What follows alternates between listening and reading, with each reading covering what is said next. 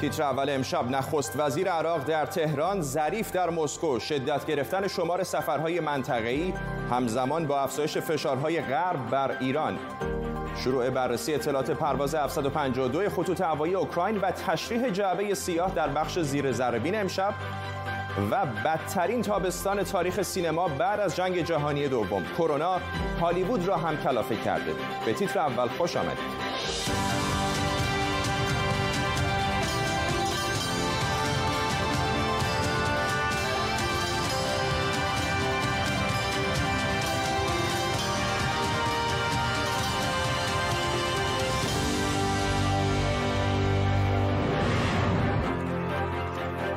بر شما. دستگاه دیپلماسی ایران روزهای شلوغی را پشت سر می‌گذارد. مصطفی کاظمی نخست وزیر عراق به تهران رفته. همزمان محمد جواد ظریف وزیر خارجه ایران هم در مسکو است.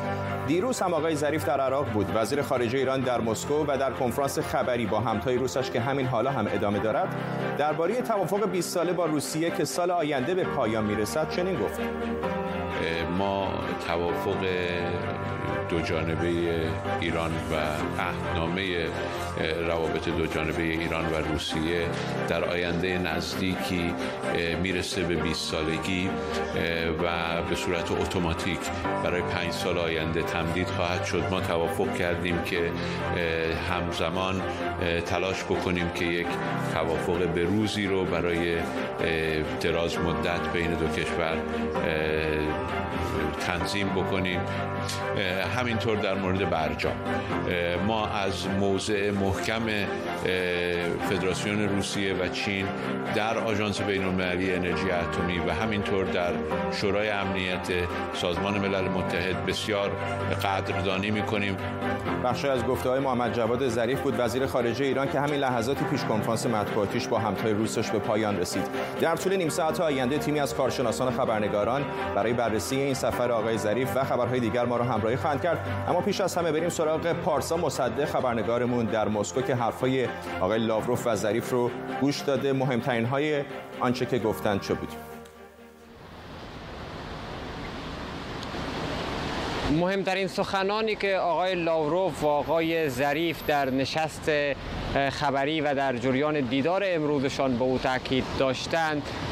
بحث برجام بود و تاکید هر دو کشور که تمام تلاشهایشان را به خرج خواهند داد تا برجام حفظ بشه و روسیه گفت که فکر می‌کنه هنوز شانس برای حفظ برجام وجود داره و این تلاش را تا آخرین حد انجام خواهد داد تا برجام کماکان حفظ بشه. همچنان دو طرف از یک از تمدید توافق 20 ساله ایران و روسیه که سال آینده به پایان می‌رسه خبر دادند و از احتمال این که مذاکراتشان به نتیجه این نظر ارتباطمون با پارسا مصدق خبرنگارمون در مسکو دچار مشکل شده ولی کلیات آنچه که وزیر خارجه ایران در دیدار با همتای روسش در مسکو گفت رو براتون بیان کرد. از مسکو بریم به لندن جایی که وزیر خارجه آمریکا در دومین روز با بوریس جانسون نخست وزیر دیدار کرده. این سفر به شدت تحت تاثیر تنش‌های روزافزون بین چین و غرب قرار گرفته. چین واقعا شرم‌آوره به جای اینکه به دنیا کمک بکنن منافع خودشون رو خواستن پیش برن و نشون دادن که درو هستن. ما صحبت کردیم همچنین در مورد هنگ کنگ و اینکه چگونه آزادی های اونجا داره زیر پا گذاشته میشه. و همچنین نظامی کردن دریای جنوب چین و رویارویی چین با هند. می‌خوام از این فرصت استفاده بکنم تا تبریک بگم به دولت بریتانیا به خاطر پاسخی که به این چالش ها داده. و تصمیمی که گرفتن که ممنوع بکنن هواوی رو از همکاری آینده در شبکه 5G و دیروز هم قرارداد استرداد مجرمان رو بریتانیا تعلیق کرد و تحریم تسلیحاتی می‌خواد انجام بده. ما از این تصمیمات حمایت می‌کنیم و فکر می‌کنیم که تصمیمات درستی هستن. مایک پومپو بود وزیر خارجه آمریکا که در لندن به سر می‌بره سوران قربانی خبرنگار ما از روبروی دفتر نخست وزیر بریتانیا در مرکز لندن با ما. سوران به نظر میاد که وزیر خارجه آمریکا از واکنشهایی که بریتانیا داره به چین نشون میده خرسند هست. آره دقیقا به نظر من این هدف اصلی مایک پومپئو در این سفرش بود که بتونه اعتماد بریتانیا رو جلب کنه و بریتانیا رو به کمپین خودشون علیه خودش علیه چین برگردونه. و این این مسئله رو می‌تونستیم از لح... هرچند لحن وزیر خارجه بریتانیا خیلی دیپلماتیک تر بود ولی لحن پومپئو خیلی حمله کرد به چین و بارها از حزب کمونیست چین استفاده کرد به جای دولت چین. و ظاهرا مایک پومپئو خیلی خوشحال بود از اینکه می‌تونه نظر دولت بریتانیا رو جلب کنه و تشکر کرد از اقداماتی که دولت بریتانیا در طول ده روز گذشته انجام داده. علیه دولت چین و ظاهرا دولت بریتانیا داره حرکت می‌کنه به سمتی که دولت بریتانیا دولت آمریکا ببخشید در حال حرکت از در مقابل با چین. هرچند باید اشاره کرد که دیروز بوریس جانسون گفته بود که اونها به هر قیمتی تن نمیدن به مبارزه و به مبارزه علیه چین و اینکه اونها چین ستیز سیاست چین ستیزی ندارند و رابطشون با چین رو نگه میدارن و این مسئله قابل توجه بود امروز در دیدار پومپئو با بوریس جانسون و همچنین همتای بریتانیش دومینیک راب. ولی در کل باید گفت که هدف اصلی سفر پومپئو جلب حمایت بریتانیا و اینکه اتحاد مشترکی داشته باشن علیه چین. ممنونم از تو. سوران قربانی خبرنگار ما از روبروی دفتر نخست وزیر بریتانیا در مرکز لندن اسم چین ترجیبند اظهارات مقامات غربی شده برایان هوک نماینده ویژه آمریکا در امور ایران هم جمهوری اسلامی و چین را دو قلوهای خودکامه خوانده که به دلیل مجموعی از اشتراکات مخرب به یکدیگر نزدیک شدند. هوک در مقاله‌ای که در وال استریت جورنال منتشر کرده در مورد عملی شدن تفاهم استراتژیک 25 ساله ایران و چین ابراز تردید کرده و نوشته در 15 سال اخیر چین تنها توانسته کمتر از 27 میلیارد دلار در ایران سرمایه گذاری کند. نیوشا سرامی از واشنگتن با ماست نیوشا به نظر میاد به روشنه ایالات متحده نگران این گرم شدن روابط تهران و پکن هست. بله اینطور به نظر می‌رسه همونطور که برایان هوک مسئول اقدام ایران در وزارت امور خارجه آمریکا در یادداشتش اشاره کرده هرچند ابراز خوشبینی نکرده از عملی شدنش همونطور که اشاره کردی گفته سرمایه گذاری که چین در 15 سال گذشته داشته 27 میلیارد بوده و الان بعد از شیوع ویروس کرونا که ضعیفتر شده بعیده بتونه 400 میلیارد دلار سرمایه گذاری بکنه در ایران. در عین حال اشاره کرده به اینکه شرکت های چینی احتمالاً از تحریم های آمریکا نگران خواهند بود و با ایران وارد معامله نخواهند شد و در عین حال گفته که استیصالی که ایران احساس کرده از فشارهایی که آمریکا برش وارد می‌کنه می‌تونه موجب بشه که ایران تن بده به قراردادی که با چین در نظر داره و نادیده بگیره حرف آیت الله خمینی رو که گفته کمونیسم باید از بین بره و همینطور حقوق اویغورهای مسلمان که در این کشور پایمال میشه. نیوشا سرمی خبرنگار ما در واشنگتن دی سی ممنونم از تو ساعتی پیش مصطفی کاظمی نخست وزیر عراق وارد تهران شد و با حسن روحانی دیدار کرد. حسن روحانی در کنفرانسی خبری با نخست وزیر عراق گفت دو کشور می‌خواهند روابط تجاریشان را به 20 میلیارد دلار در سال برسانند. شما این هست. از رهگذر همکاری با جمهوری اسلامی ایران بتوانیم راهکارهایی برای خارج کردن و بیرون آوردن منطقه از چالش ها و, و تنش هایی که از اون رنج می‌بره پیدا بکنیم. ما فکر می‌کنیم از طریق همکاری و کار کردن با کشورهای مختلف منطقه باید بتوانیم راهکار فراگیری برای پایان دادن به چالش ها و مشکلات منطقه پیدا بکنیم. این اولین سفر رسمی کاظمی بعد از انتخابش به عنوان نخست وزیر عراق قرار بود. اولین سفر او به ریاض باشه که به دلیل بیماری ملک سلمان پادشاه عربستان به تعویق افتاد. این اواخر حدس و گمانهایی درباره احتمال میانجیگری کاظمی برای بهبود روابط تهران و ریاض مطرح شده بود. مصطفی کاظمی قبل از نخست وزیری سرپرست سرویس اطلاعات ملی عراق بود و سالها قبل هم روزنامه نگار بود. اما انتخاب کاظمی به نخست وزیری شاید محصول توافقی بین جناهای مختلف سیاسی در عراق بود که بعضیشون به آمریکا و عربستان سعودی و بعضی دیگر به ایران نزدیک بودند. کاظمی به عنوان کسی که در میانجیگری کار کشته است شهرت داره. علی سعدزاده تحلیلگر مسائل خاورمیانه با ماست. آقای سعدزاده چه می‌دونیم در مورد این آقای کاظمی؟ شما قسمت اعظمش رو گفتید ایشون 53 سالشه 18 سالش بوده که عراق رو ترک کرده زمان صدام حسین. بعد به کشورهای مختلف جهان رفته در ایران بوده در ایالات متحده بوده. ولی به خصوص در انگلستان بیش از همه جا زندگی کرده. پاسپورت انگلیسی هم داره. و همونطور که شما گفتید یک ژورنالیست حرفه‌ای بوده.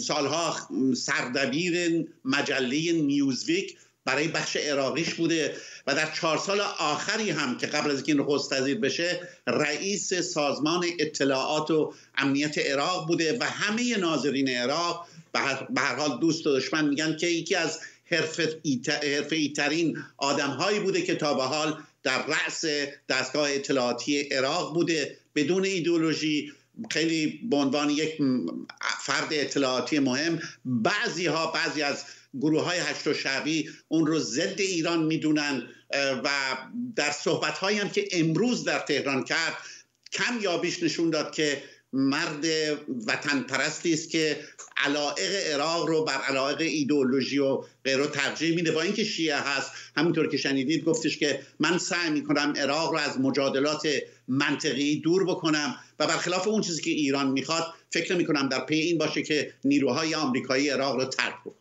ممنونم علی صدرزاده تحلیلگر مسائل خاورمیانه آمار رسمی جان باختگان بیماری کووید 19 در ایران بار دیگر با رکوردی تازه روبرو شده. 229 نفر در یک روز. مجموع جان باختگان بنابر آمار رسمی وزارت بهداشت حالا از 14600 نفر هم گذشته. اگرچه برخی مراکز تحقیقاتی می‌گویند آمار واقعی جان باختگان دو تا سه برابر این است. برای جزئیات بیشتر با محمد کاظم عطاری پزشک و پژوهشگر پزشکی اجتماعی از واشنگتن دی سی همراه هستیم. آقای عطاری به نظر میاد که این داستان موج دوم در ایران به صورت جدی شروع شده.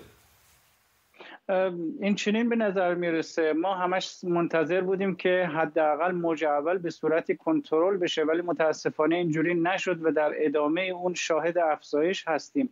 کشورهایی که با ایران موج دوم رو در واقع و افزایش رو داشتن پاکستان یا کشورهای دیگه و شرق آسیا طی روزهای اخیر هفت روز اخیر کاهش داشتن. اما ایران همچنان رو به افزایش هست و جای نگرانی هست که علاوه بر افزایش تعداد مبتلایان متاسفانه افزایش تعداد مرگ رو ما داریم و بسیار نگران کننده است. لود بیماران در بیمارستان ها بسیار بالاست به طوری که الان بیمارستان های اختصاصی درمان کرونا همه تکمیل شدن و بیماران دارن ارجاع داده میشن به بیمارستان های عمومی که تخصص کمتری دارن و همین باعث شده که هم بیماری انتشار پیدا بکنه در بین کادر درمان در بیمارستان های عمومی تر و هم این که متاسفانه ما شاهد این باشیم که آمار مرگومیر کمی بالاتر از حد انتظار هست. و به همین دلیل هست که هنوز همه منتظر یک اقدام واقعا جدی و عملی هستند اما این اتفاق نمیافته و ایران منحنی بالا روندش همچنان داره بالا میره و هیچ کنترلی روش تا الان انجام نشده و اقدام جدی هم انجام نشده. اقدامات همه به صورت مقطعی به صورت موردی هست و اصلا یک برنامه فراگیر و کلی متاسفانه برای کنترل اون هنوز به اجرا در نیامده و همه فقط منتظر هستند. اما نکته قابل توجه این است که خوشبختانه طی روزهای اخیر در بسیاری از شهرها و مجامع عمومی می‌بینیم که مردم با استقبال زیادی به سمت ماسک رفتن و دارن ماسک رو استفاده می‌کنن که این قدم بسیار خوبی هست در کنترل بیماری و کنترل شیوع بیشتر. دکتر عطاری در واشنگتن دی سی ممنونم از شما. دیمیترو کولبا وزیر خارجه اوکراین از احتمال سفر یک هیئت ایرانی به کیف برای مذاکره درباره پرداخت غرامت به بازماندگان هواپیمایی اوکراینی خبر داده. وزیر خارجه اوکراین گفته کشورش این ادعای جمهوری اسلامی را که انهدام هواپیما نتیجه خطایی انسانی بوده نمیپذیرد و خواهان بررسی عملکرد سامانه کنترل هوایی ایران به طور کلی است. بررسی و تحلیل داده های جعبه سیاه هواپیمای اوکراینی که دیروز در پاریس دانلود شد امروز با حضور نمایندگان شش کشور و شرکت هواپیمایی بوینگ آغاز می شود خبرنگار ما نیلوفر پور ابراهیم از پاریس با ماست. نیلوفر می‌دونم که با تعدادی از های درگیر این ماجرا صحبت کردی. واکنشات چه بوده؟ آخرین چیزهایی که می‌دونیم در مورد این جعبه سیاه چه است؟ کارها همچنان ادامه داره تا جایی که من دقایقی پیش با نماینده BEA صحبت می کردم گفت همچنان در حال بحث و بررسی داده ها هستند شاید مهمترین صحبتی که داشتم و اطلاعاتی که گرفتم از مسئول TSB دفتر ایمنی حمل و نقل کانادا بود. کسی که یک گروه رو برای اینجا به پاریس فرستاده. خانم کتی فاکس به ما گفت که با توجه به اینکه ایران هدایت تحقیقات رو بر عهده داره و با توجه به قوانین بین المللی از جمله زمیمه 13 کنوانسیون ایمنی هوانوردی بین المللی ایکاو ایران این اختیار رو خواهد داشت که اطلاعات رو به اون شکلی که می‌خواد در اختیار بقیه بذاره و متاسفانه در این مرحله کشورهای دیگه نمی‌تونن در این موضوع دخالتی داشته باشن. اما گفت که اطمینان میده که در صورتی که گزارش که ایران منتشر می‌کنه سوالهایی داشته باشه نقصهایی داشته باشه اطلاعات گمراه کننده حتی اگر بده اون وقت این کشورها وارد عمل میشن و ایران رو مجبور خواهند کرد که پاسخگو باشه و سوالهای بی جواب رو در واقع با مستندات جواب بده. ممنونم از تو نیلوفر پور ابراهیم خبرنگار ما در پاریس. خب حالا ایران که قبول کرده هواپیما رو خودش زده چرا خوندن جعبه سیاه این همه مهم شده؟ در واقع جواب شاید در یک کلمه خلاصه بشه. بیاعتمادی. در واقع صادق نبودن مقامات جمهوری اسلامی که می‌دونستن هواپیما هدف قرار داده شده ولی انکار می‌کردن و بعد هم کشمکش و بدقولی هایی که سر تحویل جعبه سیاه به راه افتاد موضوع رو حساس تر کرده. در زیر ذره امشب می‌بینیم که جعبه سیاه اصولا چیست و چه اطلاعاتی ممکن است از آن خارج شود.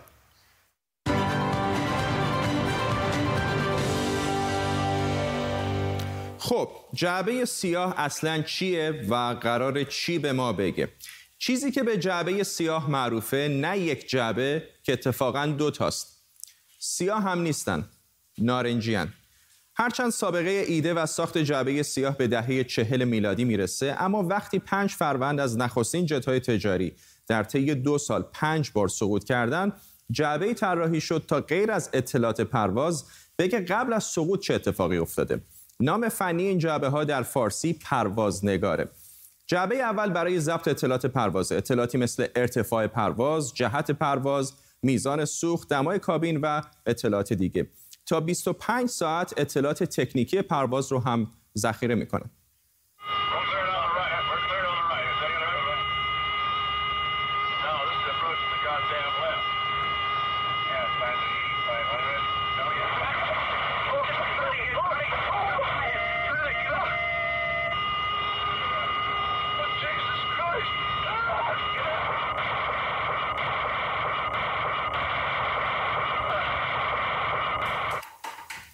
و دومی که شاید در مورد پرواز اوکراین مهم باشه ضبط صداهای اتاقک خلبانه. فقط هم شامل مکالمات نمیشه. صدای موتور آژیر خطر و صداهای دیگر رو ضبط می‌کنه. مثلا کمک خلبان هواپیمای آلمانی که ایرباس Germanwings رو عمداً به کوه زد یادتونه دلیل حادثه رو از همین جعبه دوم فهمیدن. جعبه سیاه نزدیک دم هواپیماست جایی که گمان میره که کمترین آسیب رو در یک حادثه احتمالی می‌بینه. اون چیزی که در واقع نمی‌خوان آسیب ببینه این memory یا حافظه است. دورش یک عایق حرارتیه و دوباره یه پوشش دیگه هم از فولاد و تیتانیوم دورش هست که ازش محافظت بیشتری می‌کنه. این دستگاه record voice ه که صدای خلبان رو رکورد می‌کنه. این هم دستگاه در واقع FDR هواپیماست که پارامترهای هواپیما رو رکورد می‌کنه و خوشبختانه حافظه هم سالم هست. حافظه دستگاه هم FDR هم serial که قابل دانلود و هر دو قابل بررسی بله، هست بله، دیگه. بله. هر دو سالم و قابل بررسی. این دوتا جعبه خیلی خیلی مقاومن. بیش از هزار درجه سانتیگراد گرما و نیروی گرانش بسیار بالایی رو تحمل می‌کنن. و البته ضد آبن اگه یادتون باشه ایران گفته بود جعبه سیاه هواپیمای اوکراینی آسیب دیده. این پس به این معنی نیستش که مموری یا حافظهشون هم آسیب دیده باشه. شاید بپرسید که این دسته که اینجا گذاشتن کارش چیه؟ این برای اینه که اگه هواپیما توی آب سقوط کنه تا سی روز هر یک ثانیه سیگنالی منتشر کنه که بتونن پیداش کنن. تا عمق 14 هزار پای البته یا حدوداً 4200 متری. منطقه کجا؟ مایلش رو من نمی‌تونم تشخیص بدم ولی فکر کنم طرف پیام کرده جنابشون چند مایلی کجا؟ الان ما نورش رو می‌بینیم از اینجا.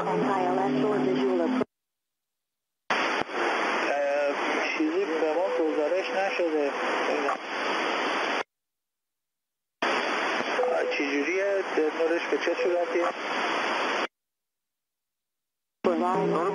دیگه. حالا سوال اینه که تو دوره‌ای که تو جیب همه ما موبایل با جی پی اس هست چرا اطلاعات پرواز به صورت لحظه مخابره و ضبط نمیشه؟ چرا چسبیدیم به دو تا جعبه نارنجی؟ البته که راههای دیگری هم وجود داره و پیشنهاد هم شده. اما مسائل امنیتی حریم خصوصی شرکت ها و استقلال سیاسی کشورها از جمله پیچیدگی های سر راه سیستم های جدیدن. فعلا مجبوریم به همین جعبه سیاه که در واقع نارنجیه اکتفا کنیم. از دوشنبه فرانسه بررسی و تحلیل جعبه سیاه هواپیمای اوکراینی رو شروع کرده و مراحل اولیه هم موفقیت آمیز بوده. کارشناسان میگن اگر ضربه عمدی به جعبه سیاه وارد شده باشه مشخص میشه. احتمالا نتیجه این تحقیقات به زودی منتشر بشه و شاید جنبه های دیگری از این فاجعه رو برملا کنه. خانواده های کشته شدگان میگن این تازه قدم اول تحقیقات و دادخواهی ادامه داره.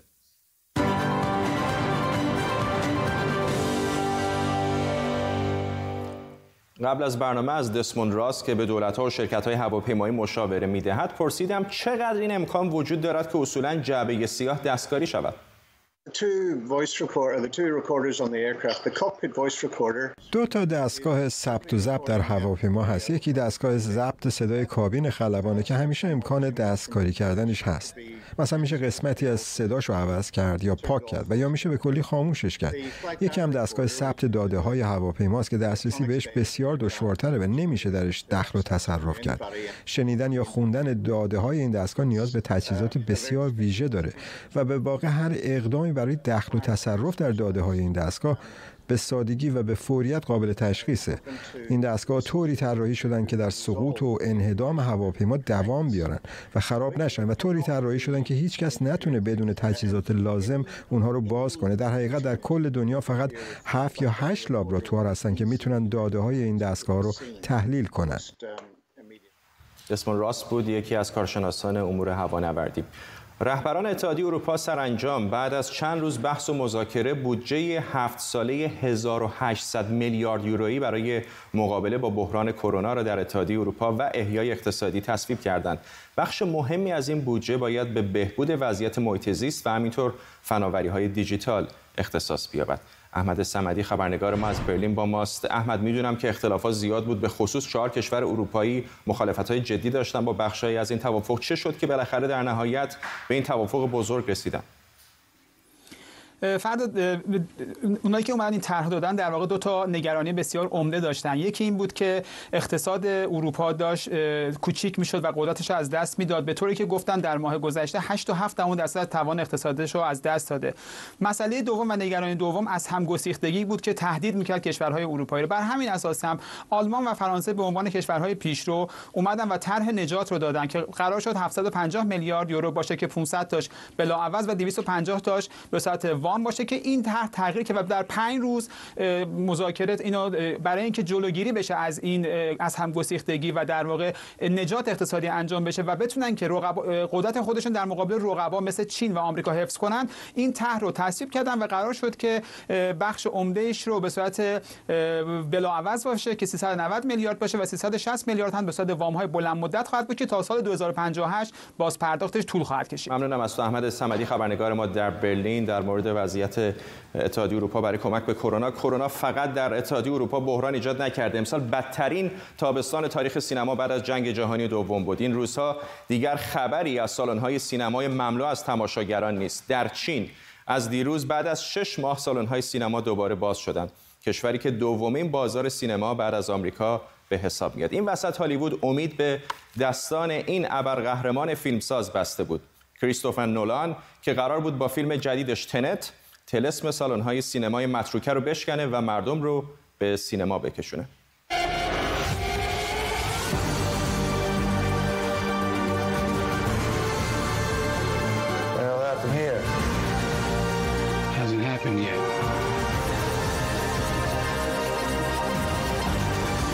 people in the future who need us. We need a tenant. Here and.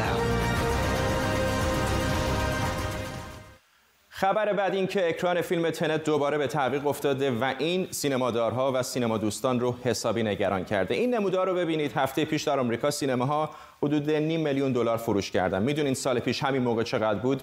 نه نیم میلیون دلار نه یک میلیون دلار و نه ده میلیون دلار. پارسال همین موقع ها بیش از دویست میلیون دلار فروش داشتن.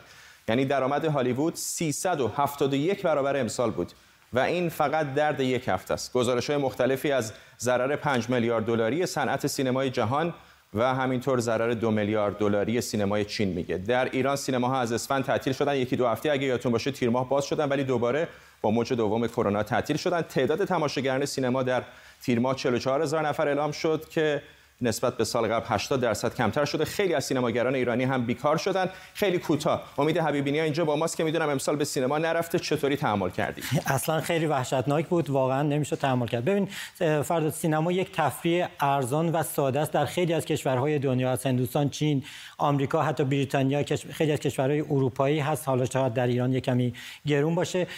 و تماشاگرها در واقع این تفریح ساده و ارزانشون از دست دادن و صنعت سینما با یک بحران شدید مواجه. ممنونم از امید حبیبی با توضیحات کوتاه مختصر مفید و ما هم می‌رسیم به پایان تیتر اول امشب. تا فردا بدرود.